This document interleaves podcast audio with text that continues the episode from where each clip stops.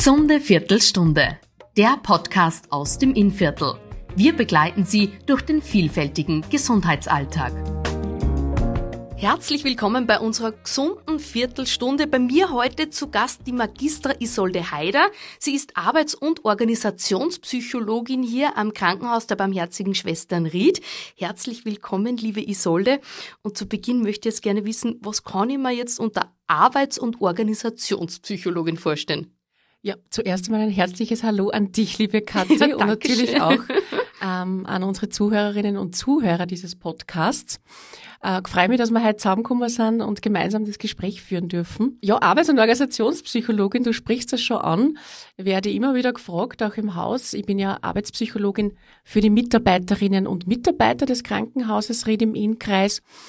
Und viele äh, der Mitarbeiterinnen und Mitarbeiter stellen sich dann die Frage oder fragen mir das dann, ja, darf ich dann nur zu dir kommen äh, zum Thema Arbeit? Es gibt nichts, was es nicht gibt. Man darf wirklich mit jedem Thema ähm, zu mir kommen und die Beratung aufsuchen.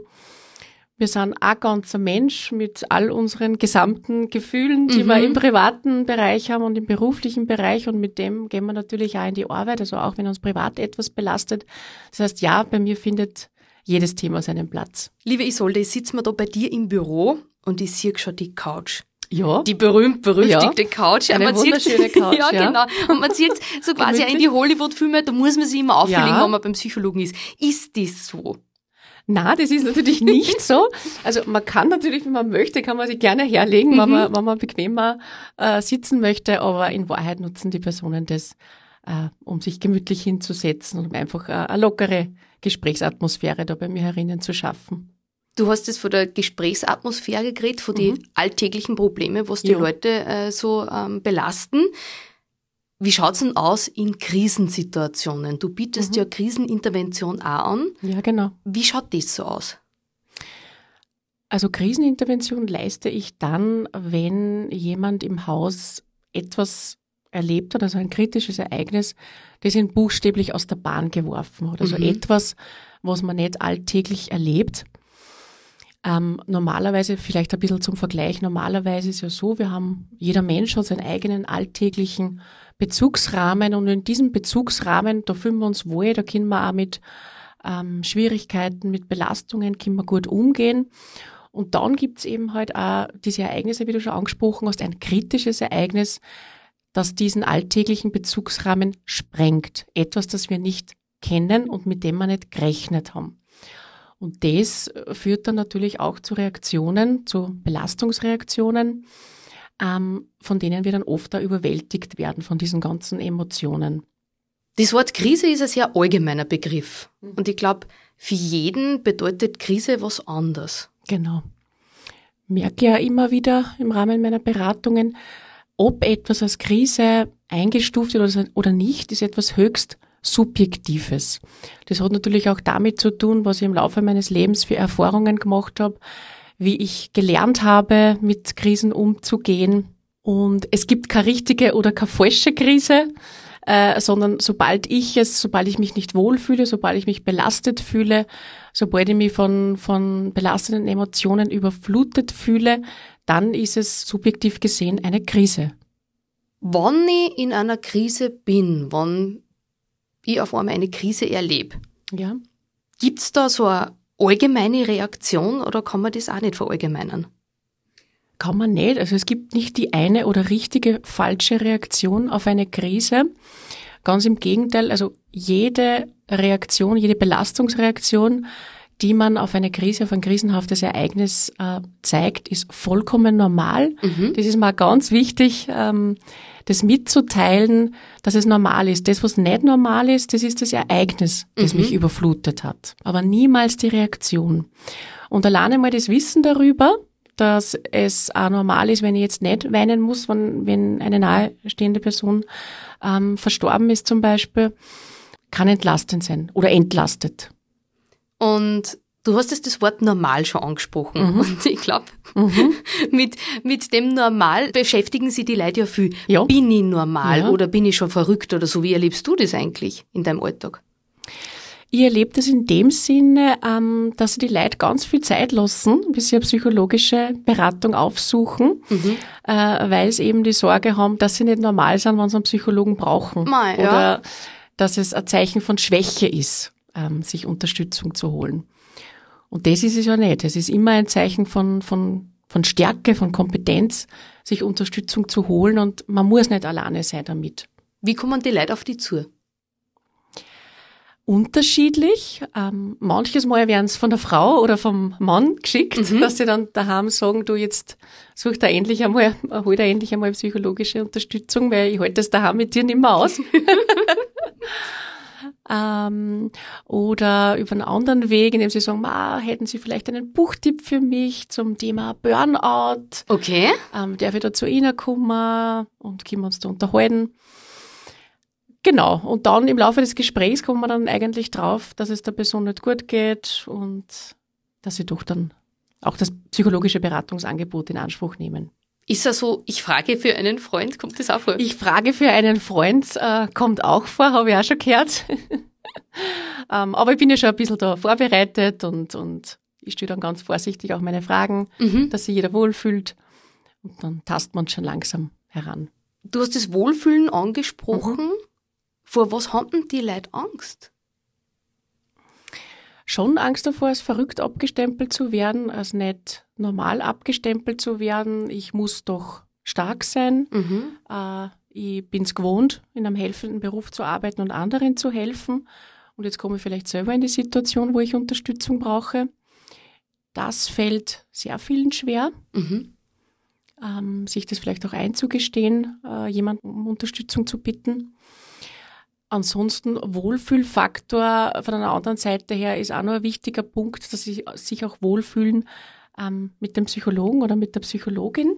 Muss da die Sympathie auch passen, also? Ich sage ja, die mhm. unbedingt soll sie passen. Äh, der Mensch soll sich wohlfühlen. Es werden doch auch intime Themen auch besprochen in einem vertraulichen Rahmen. Und wenn ich mich nicht wohlfühle, dann ähm, sage ich dazu, wer sich nicht wohlfühlt, dass man sich dann lieber einen anderen sucht. Also du bist da jetzt auch nicht eingeschnappt oder so. Also Doch, ich bin nicht gekränkt, das sehe ich professionell. Wann jetzt die Sympathie gegeben ist, was bei dir auf alle Fälle der Fall oh, ist, danke, Isolde. ich stelle mir dann die Frage, wie, was heißt wie gefährlich, aber mhm. wie naheliegend kann es sein, dass da eine Freundschaft entsteht? Mhm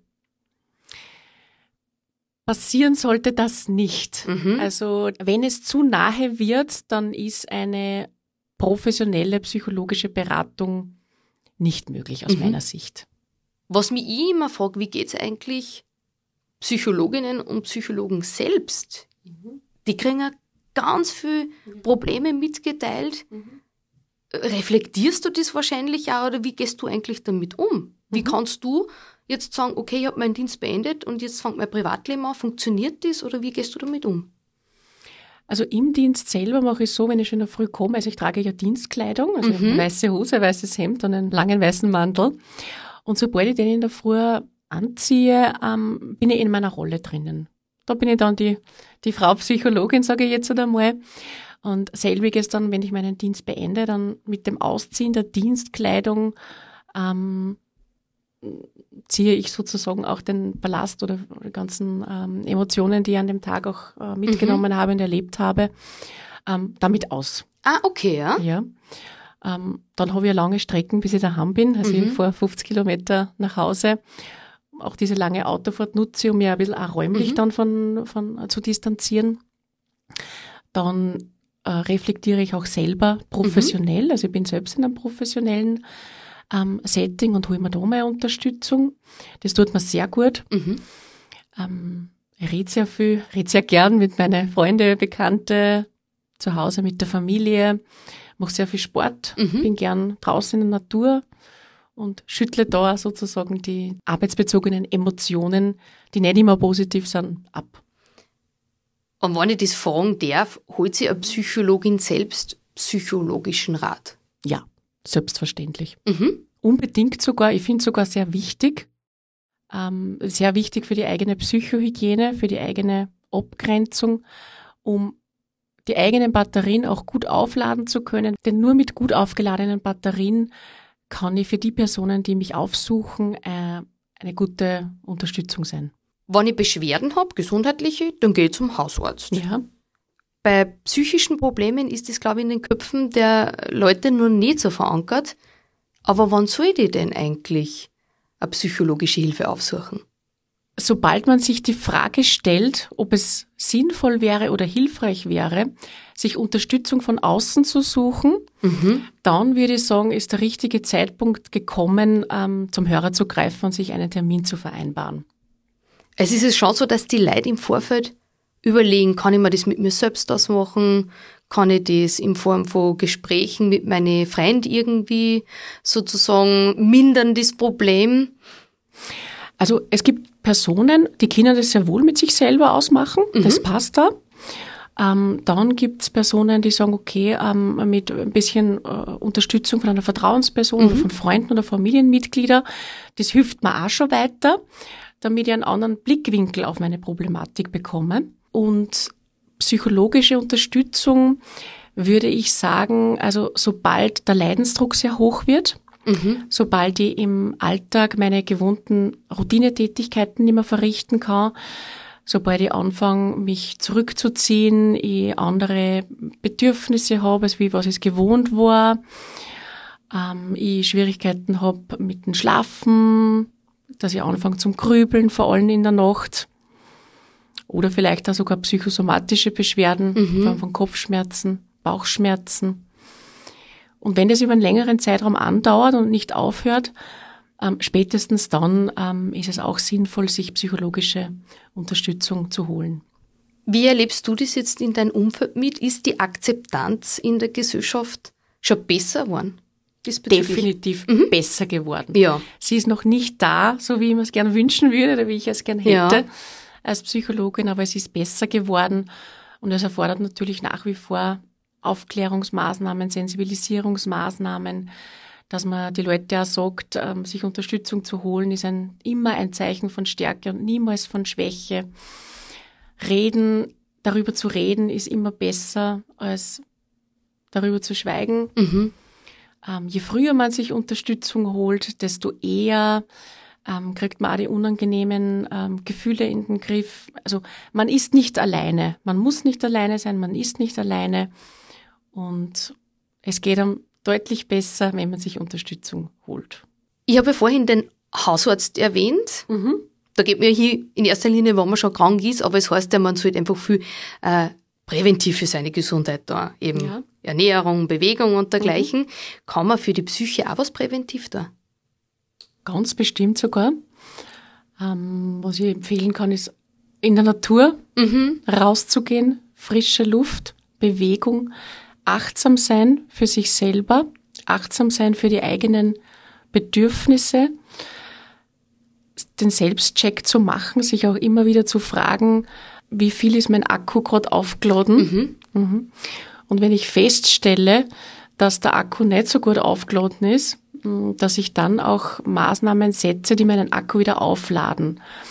Und wenn dann zum Beispiel jemand anderer ähm, Unterstützung braucht, und mein Akku ist nicht aufgeladen, ähm, ist es auch ein Zeichen von, von Stärke dann zu sagen, du, heute geht's mir einfach selber nicht gut, aber ähm, wir können schauen, dass uns wer anderer unterstützt. Kann man da von gesunden Egoismus dann sprechen? Gesunder Egoismus, Egoismus in dem Sinne ist es auf keinen Fall. Mhm. Es ist ein Schauen auf sich selbst. Sehr schön. Liebe Isolde, vielen herzlichen Dank für die interessanten Einblicke, die wir da heute durch dich gewonnen haben. Dankeschön, dass die du so stark einsetzt für die ganzen Mitarbeiterinnen und Mitarbeiter im Krankenhaus und dir natürlich auch alles Gute und Liebe. Ich sage danke, liebe Katja, es war mir ein Vergnügen, ebenso mit dir das Gespräch heute zu führen. Und ich wünsche auch dir und den Zuhörerinnen und Zuhörern noch einen wunderschönen Tag. Vielen Dankeschön. herzlichen Dank.